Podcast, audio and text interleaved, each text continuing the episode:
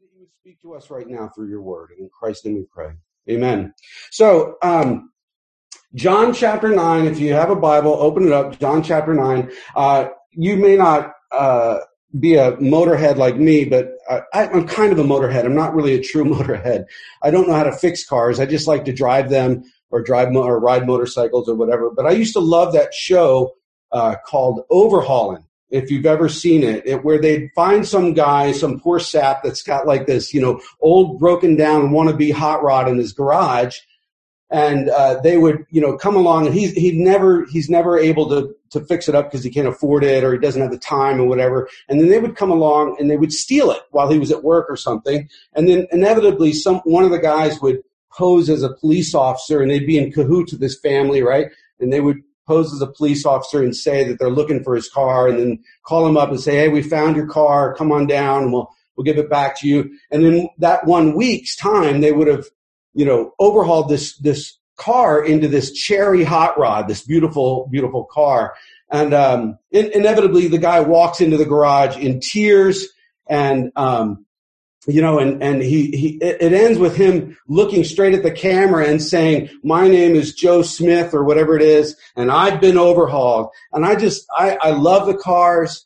And I love that they overhaul them to the point that you just can't even recognize them. Even, even the owner is overwhelmed, uh, that he can't believe it's his car, right?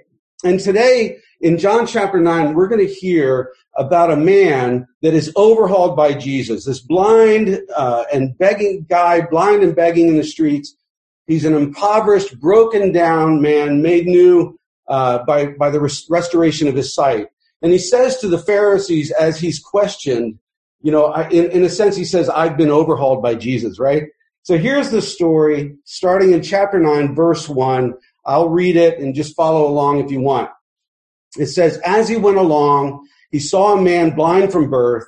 His disciples asked him, Rabbi, who sinned, this man or his parents, that he was born blind? Neither this man nor his parents sinned, said Jesus, but this happened so that the works of God might be displayed in him. As long as it is today, when you, when, uh, I lost myself. As long as it is today, we must do the works of him who sent me. Night is coming when no one can work. While I am in the world, I am the light of the world. And this is John's next portrait for us, right? This next portrait of Jesus that he's painting. And this time it is the light of the world. Jesus as the light of the world. All right, let's look at verse six. After saying this, he spent, he spit on the ground and he made some mud with the saliva, kind of nasty, right? And he put it on the man's eyes and he said, go, wash yourself in the pool of Siloam. And that word means sent, right? So he sends this guy to wash in the pool of Siloam. So the man went and washed and came home seeing, it says. Now remember, John's gospel is full of water and apparently some spit, right? Uh, you know, remember what we've studied thus far in all these weeks leading up to it. There's nine sermons so far. This is John chapter nine. We've done a sermon, a, a, a chapter. So this is the pool of, uh, of water that the crippled man had tried to get into when Jesus healed him. If you remember that, I think that was John chapter seven, I, if, if, I'm not mistaken. Uh, he's it symbolized the gentle flow flow of living, healing water which God sent into the temple. It was near the sheep gate that imaged the coming Messiah, where the sacrificial sheep were brought in and bathed uh, in preparation for the great sacrifice to wash away the sins of the, uh, the people of Israel and it imaged the coming perfect sacrifice of Jesus. It was the water that they drew uh, during the Feast of Tabernacles. We studied that, right? Which Jesus equated with himself as salvation to everyone. If you remember all that, if you haven't been with us, that's some of the things, those are some of the things that we've been learning. But continuing in verse 8 in John chapter 9, it says, his neighbors and those who had formerly seen him begging asked, Isn't this the same man who used to sit and beg? Some claimed that he was. Others said, no, he only looks like him. But he himself said, I, or insisted, I am the man, right? So he's been overhauled and some people that knew him don't even recognize him as the same man, right? Just like those cars. And now let's go to verse 10. It says, how, how then were your eyes opened? They asked. And he replied, the man they called Jesus made some mud and put it on my eyes, and he told me to go to Siloam and washed. Um, so I went and washed and then I could see, right? So we, we again, in this, this chapter, this, this passage, we have the concept of light, right? This, this, the questions of sin, of living water, of washing, of healing, of blindness, and all this comes together in this powerful image of Jesus as the light of the world, uh, you know, and, but we have to be careful to look at the surrounding passage to see this, to see this really clearly. So if you remember last week, the scribes and the Pharisees brought the woman caught in adultery before him to trap him, right? But he had turned the tables on them. And following that, in chapter 8, it's all about conversations Jesus had with the leaders about who he is and who they are, right? And here are a few things that he said. Firstly, in verse 12 of chapter 8, uh, it says, When Jesus spoke again to the people, he said, I am the light of the world. Whoever follows me will never walk in darkness, but will have the, the light of life.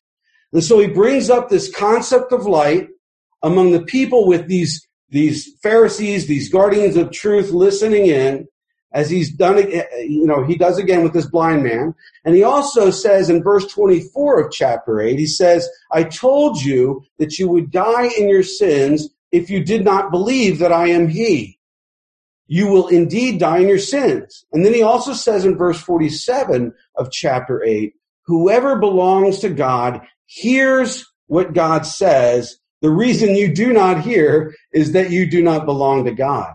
That's not a very nice thing to hear, right? So Jesus has been very, you know, frank and very open about not only who he is, uh, you know, as the light of the world and the Messiah and their salvation and all of that, but he's also been very clear with these leaders and who they are. The most religious people present, right? They're sinful, he says, they're sinful men who actually don't know God.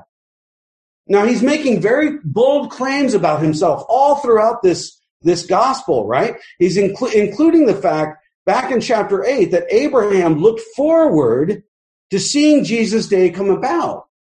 Now that's a big statement because we know that Abraham is the spiritual father of the Jews. They hung a lot of weight on that name, right? But he lived 1700 years before Jesus.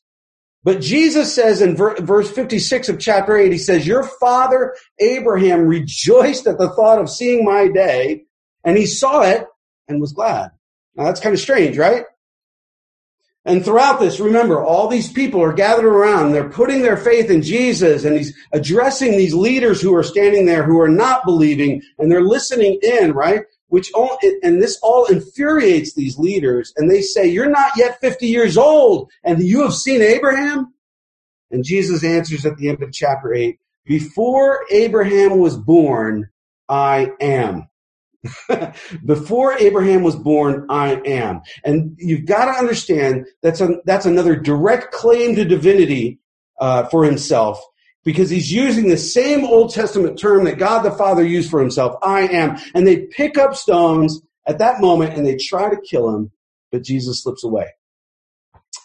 So we have to understand all this, you know, what happens before chapter 9 to understand this blind man's story here since it's all really connected, right? In light of what Jesus just said to them about all of that, about Abraham and light of the world and everything else, he grabs hold of this blind man and he heals his blindness, which is from birth, something no one's ever done before. And then he uses this situation as a spiritual metaphor for those leaders and also for us, I would believe. Now we have a broken down, you know, blind beggar who didn't expect to see anything that day, and Jesus singles him out, lost in a world of darkness, as those whom Jesus addresses are lost in a, in a spiritual darkness. And although Jesus has been clear as to who he is and what he offers, they remain in the dark. There was once a time, I think, that in all of our lives, uh, that we lived in spiritual darkness. If we know Christ, we, we've come to the light of Christ, right? But Jesus singled us out and he punched a hole in that darkness, bringing light into our lives, right? Possibly, possibly, you are sensing that breakthrough for the very first time right now. possibly this is the first time you've ever even considered Jesus being the light of life, Jesus being salvation, Jesus being being uh, your hope for the future, and all that stuff. And if you are feeling that for the very first time, I would say pay attention, listen closely to who Jesus is to you and who Jesus is to me and everybody else listening, right? Now remember, like all guardians of truth, you know, these Pharisees who cease to follow truth, they don't listen. And so they can't see. And it's a classic case of we've made up our minds, don't confuse us, don't confuse us with the facts, right? We've made up our minds, don't bother us with the facts. So they asked the guy in, in chapter 9, verse 12, he said, they say, where is the man? Meaning Jesus. And the guy says, I don't know. And so they start interrogating him, right? And he tells them how, how it happened. But all they're concerned uh, about is revealed when they say, this man is not from God, for he does not keep the Sabbath. That's the only thing that they're concerned about. Because Jesus healed this guy on the Sabbath, which he seems to do quite often with people, you know, maybe stirring their thinking, right? And the, and the, the problem is the seed's been planted because even some of the leaders start to ask this question. They say, how can a sinner perform such signs? You know, he's, he's healing people. How can a sinner perform such signs? So there's division in the ranks of the leadership now. They're losing control and the Spirit of God is starting to move even among them. And so they ask the blind man what he thinks and he responds, well, he, he's a prophet, right? He's a prophet or somebody we should be listening to right? And they, they still won't believe it. And so they go to his parents for proof, if you're following along in chapter 9. His parents confirm, yeah, that's our son. He was blind, right? And all that stuff. But they direct them back to the guy since his parents are afraid of being excommunicated from the synagogue. It's already been decided that anyone acknowledging that Jesus is the Messiah is to be put out of the synagogue. So they are very afraid of what people think of them and they're succumbing to that fear. So they asked him, they've asked his parents, and now they go back to the guy, right? Verse 24, it says, a second time they summoned the man who had been born blind, and they said, give glory to God by telling the truth, right? like, like he's lying. They said, we know this man is a sinner. He replied, whether, he, whether he's a sinner or not, I don't know. The one thing I do know was I was blind, but now I can see, right? And so their religious pride keeps them blind. They're intent on being guardians of truth, unable to see God at work right in front of them. And they're digging for answers they, they only want to hear, not the ones that are there, right? Which says we can, we can think ourselves theological experts and still totally miss the work of the Spirit of God right in front of us. And the Jews had been entrusted with the very words of God. And, and the Pharisees serve as a reminder that we can know a lot about scripture as we should, but still not recognize his work at all right in front of us. Isn't that interesting? They continue in verse 26. It says, then they asked him, what did he do to you? How did he open your eyes? And I love this, this response. The guy answers, I have told you already. You don't listen, right? Why, do you want to hear it again? Do you want to become his disciples too? Which was not that made them a little mad. And so they hurl insults at him and they, and, and they said, you are this fellow's disciples. We are disciples of Moses, right?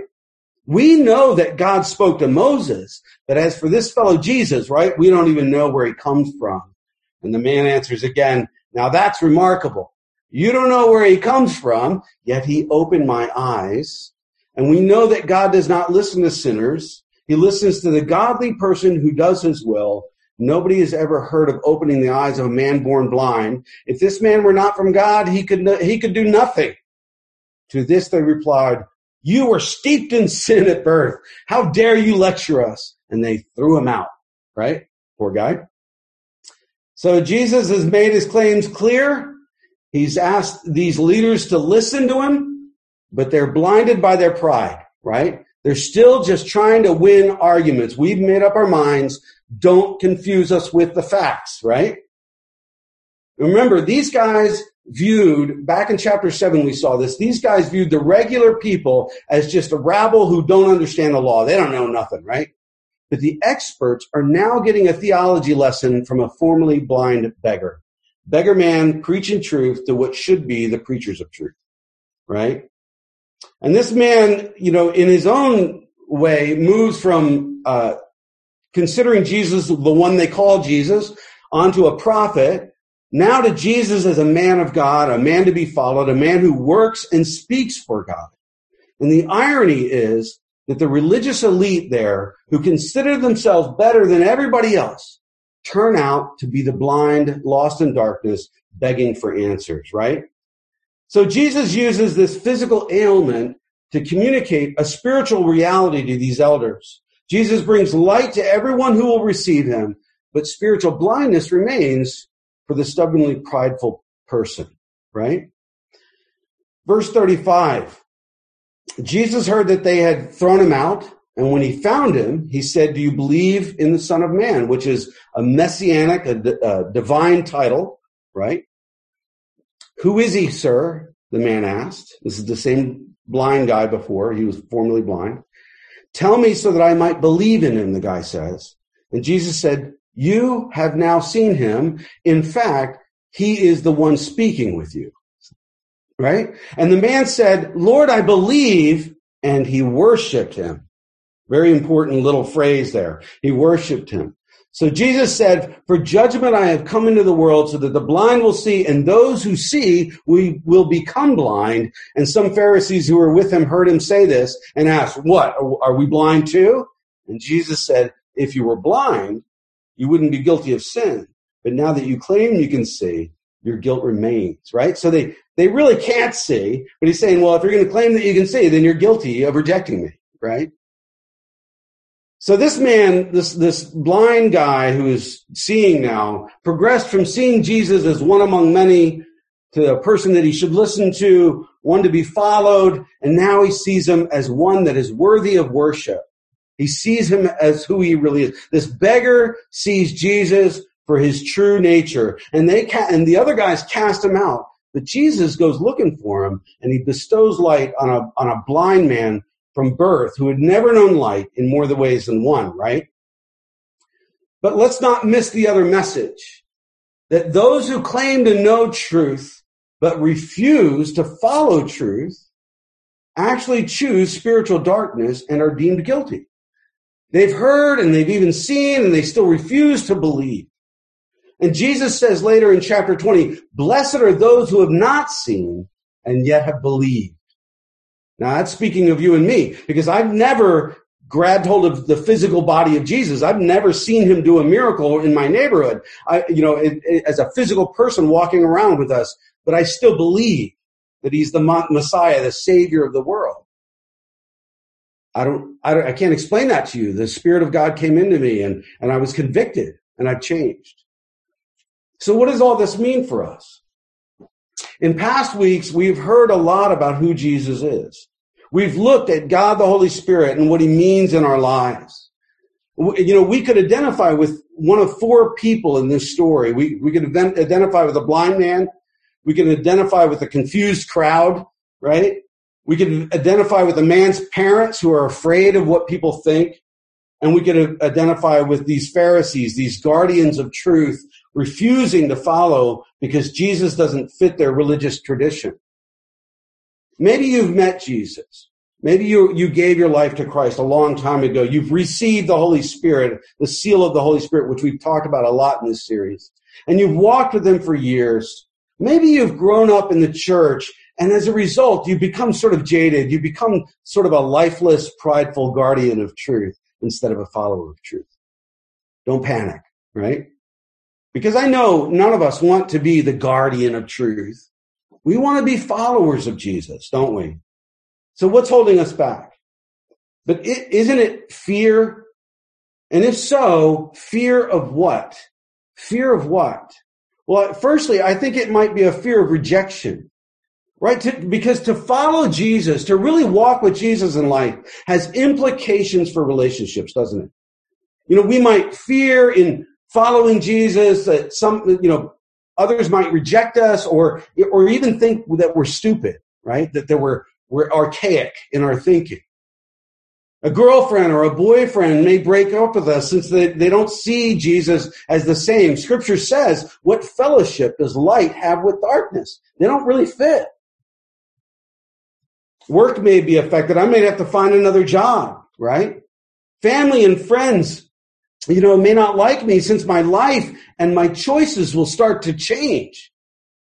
And some of us, uh, as a result of all this, will develop sort of dualistic lives right? We're, we're one thing at church and we're another thing with our family and friends or at work or whatever, right?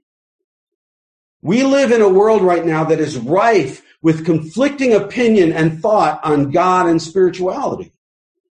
God has chosen to communicate himself through the Bible, through the person of Jesus Christ, and through the church. Yet there's an undercurrent within Christian circles uh, challenging the origins and the trustworthiness of, of the Bible, of the scriptures. Although it's the most backed up, most uncontested writing, ancient writing that there is. Nothing compares to the Bible with textual integrity and witness. Not even Shakespearean literature comes close. You could have more doubt in, in Shakespeare than you can have in the Bible. That, that the words of Shakespeare were written down as Shakespeare wrote them as you can have in the Bible. The Bible is much more uh, proven to be um, right to the beginning. You know, when I was a new Christian, I had a passion for the Bible. I had a passion for the scriptures and I wanted to follow Jesus well. So I, I, I, ate them up. I just read them and meditated on them all the time. And over time, I allowed myself to be swayed by those various conflicting voices out there, you know, inside the church, even, and even outside the church which ate away at the biblical integrity in my brain instead of simply standing on biblical truth. I didn't want to sound stupid. I didn't want to sound dogmatic. I didn't want to sound as, as if I was a fanatic. And I didn't yet know how to speak about or rectify difficult topics in my faith. But praise God, the Holy Spirit grabbed hold of me and immersed me farther down into the Word, allowing it to define my thinking. And I took every thought captive to Christ, and no matter what others thought of me, I had to have integrity, standing on God's Word, despite what all the cultural climate teaches us out there right now. God's Word is life and light to everyone, and it's important. It, it, it's, it, you know, it's, it's important that we live it out as Jesus would have us live it out. To know it and see Jesus at work through it. See, the Pharisees weren't wrong in knowing the Word of God, of being, being steeped in their understanding of it. They just didn't allow God to speak through it. They didn't recognize the living Word standing right before them.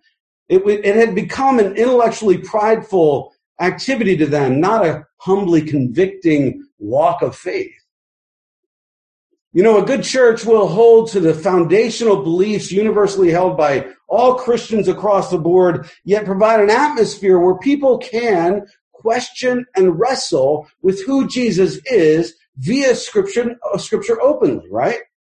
But let me tell you that that is a great art. To create that kind of culture is a very difficult art to walk in grace and mercy while still upholding the standards of holiness and the mission of God, which we're all called to in the scriptures. That's a difficult thing. I think we do it pretty well at 6 8, but we're always trying to improve on that. You know, we saw last week in John chapter 8 when Jesus both acted with compassion, but he also held everybody in that story to the standards of holiness within that story of the adulterous woman. So are we willing to allow the scriptures to challenge long held errant beliefs or our unflinching pride? Allowing the Holy Spirit to guide with compassion and understanding while being rooted in truth. Because sometimes we believe what we believe, not based on, on God's word, on the Bible, under the leading of the Holy Spirit, but on what culture dictates, uh, even church culture can get it wrong sometimes.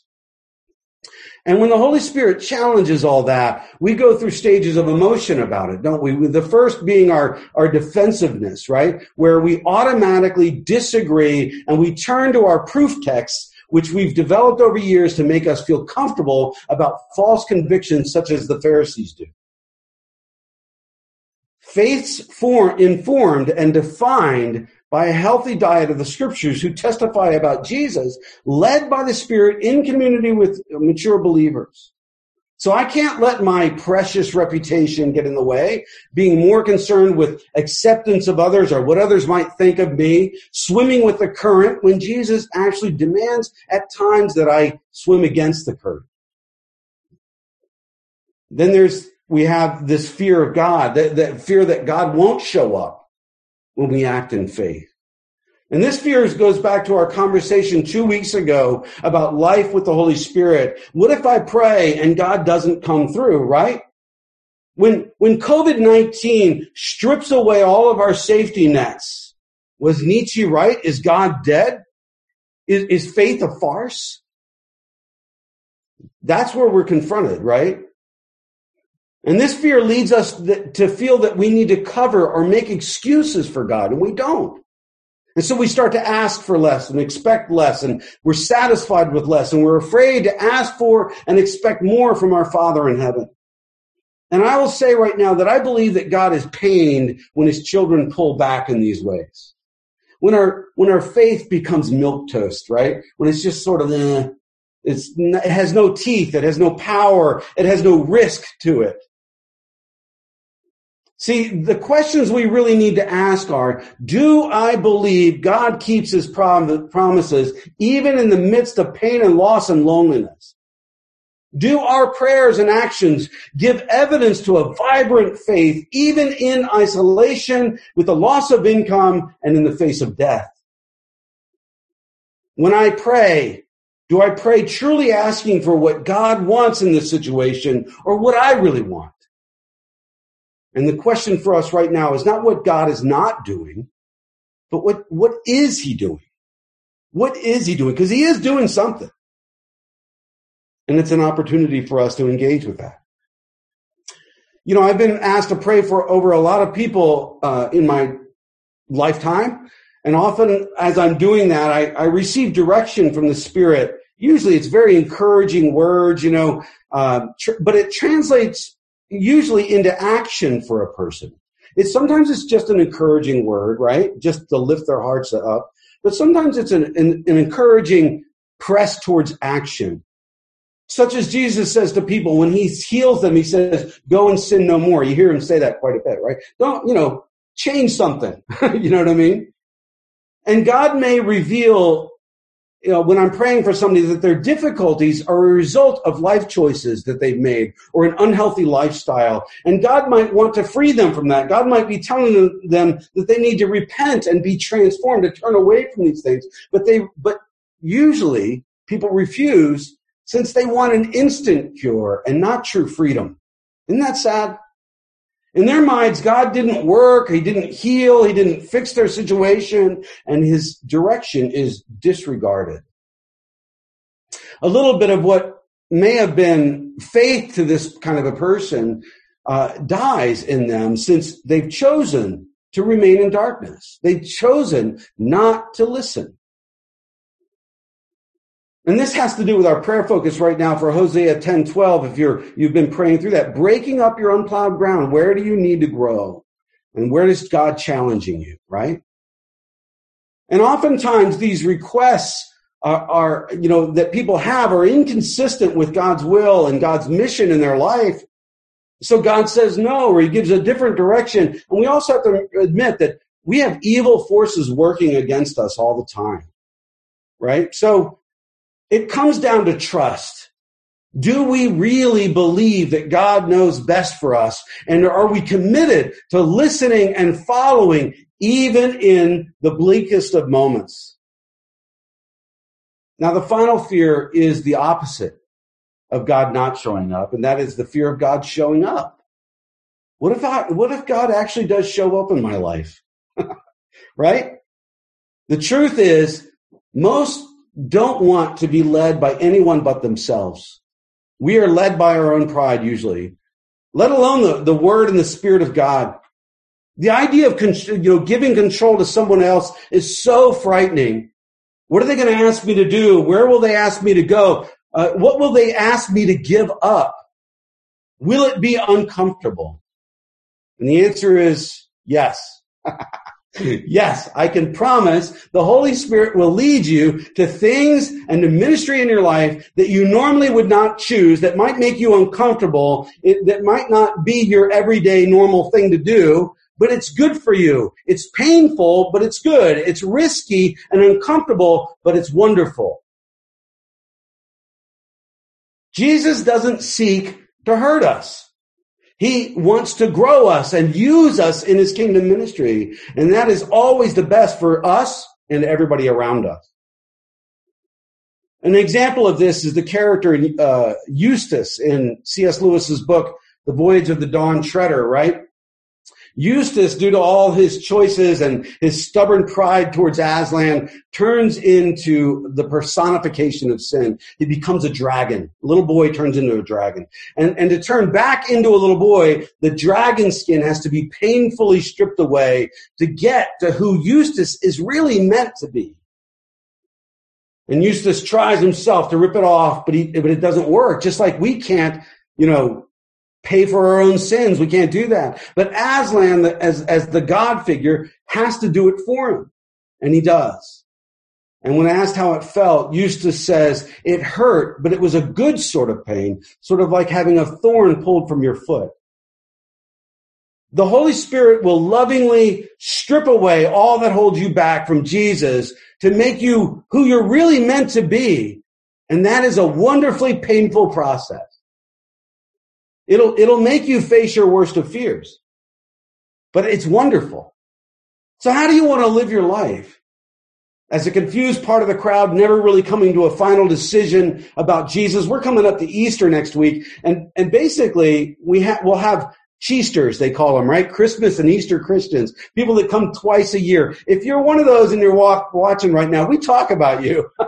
and I want you to change that. I want you to know Christ and to give your life totally to Him and to become a part of the church. That's my challenge to you.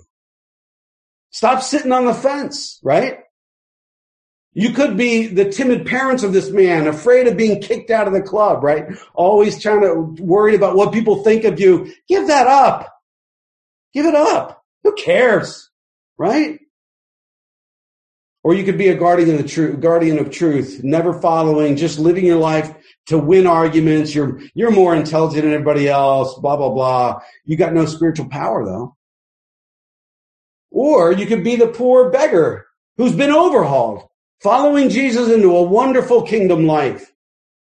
Open to seeing the, the, where the Spirit will lead, open to having the scriptures round out your view of God for the rest of your life, an active, vibrant life of faith.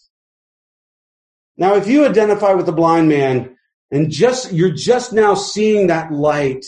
I want you to email me today and I want to pray with you to receive the seal of the Holy Spirit in your life today because I believe that Jesus can overhaul your broken life. I think he can. I know he can.